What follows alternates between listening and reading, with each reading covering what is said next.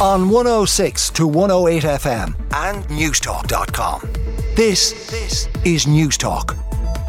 Depressingly, that fire is on the front of a number of the papers this morning. The Irish Daily Mirror, fury over Asylum Hotel arson, and the Irish Daily Star, Asylum Hotel fire and fury. Gardaí launching a probe into a suspected arson attack that gutted a former hotel, which was due to accommodate asylum seekers this week. Yet another fire at a centre earmarked for asylum seekers. This fire breaking out at the Ross Lake House Hotel in Galway on Saturday. Taoiseach Leo Varadkar saying there's no justification for violence, arson or vandalism.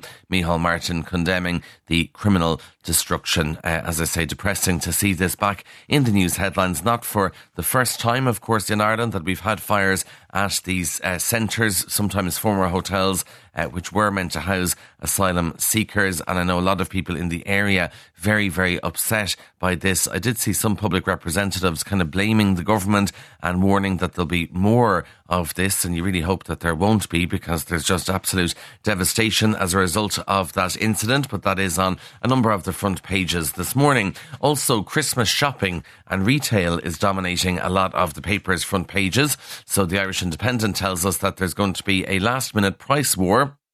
This is now if you're doing your Christmas food shop uh, which you have to do at some stage this week, maybe Saturday. I'd say that'll be a very, very busy day in our supermarkets. But anyway, uh, supermarket food price war looks set to benefit struggling families making Christmas dinner because prices, according to the Irish Independent, on seasonal dinner ingredients like turkey, ham, and veg, those prices are being cut by many of the larger supermarket chains trying to get people through their doors. And in the final run up to Christmas Day, which is this day next week, many of the supermarkets are matching each other's price cuts. Then the Irish Daily Mail says that there's been a sales bonanza for Christmas on its front page. Major stores and chains around the country launching half price sales in a desperate bid to shift unsold stock before Christmas. They used to hang on until the January sales to do this, but now January sales not such a big deal because you can get those deals uh, in December, and retailers are trying to lure in shoppers, shoppers even with huge discounts.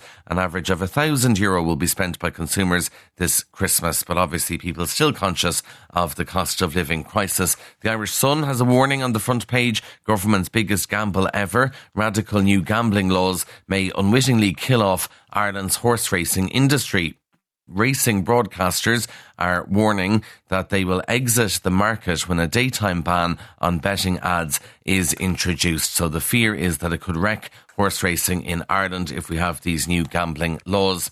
The Irish Times on its front page, Dublin City Council is appealing to householders to stop covering their front gardens with concrete and tarmac due to increased flooding and sewerage overflows into watercourses. So obviously people pave their front garden so that you can park there. Uh, but apparently that's one of the biggest causes of local pollution of rivers and streams. And now the council is urging people to stop doing it.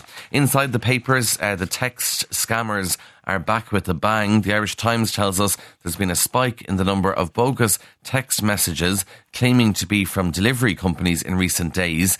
Uh, obviously, a busy time of year for parcels and packages every morning when I turn on my phone, there's some sort of scam text or WhatsApp message from someone pretending to be from things like uh, the post office or from uh, eFlow. Obviously, all scams there. Uh, and there is a warning that fraudsters are flooding the country, according to the Irish Times, with messages seeking financial and other personal details. So just be aware of that. Big interview in the Irish Examiner with Minister Josepha Madigan, who says that her marriage is over. She says it's no secret that her marriage has ended, uh, but revealed she didn't expect it to happen. The Minister for Special Education and Inclusion has said her experience practicing as a family lawyer prior to her political career will help her through her divorce. Uh, and she says that the Taoiseach and other Fine Gael colleagues have been fantastic in supporting her since her marriage broke down back in April. Finally, from the Eye, obviously we know about the very popular Christmas songs out there, but actually when you look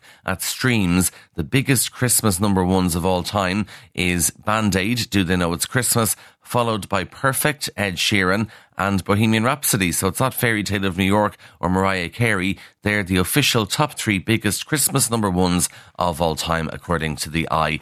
On 106 106 to 108 FM and Newstalk.com.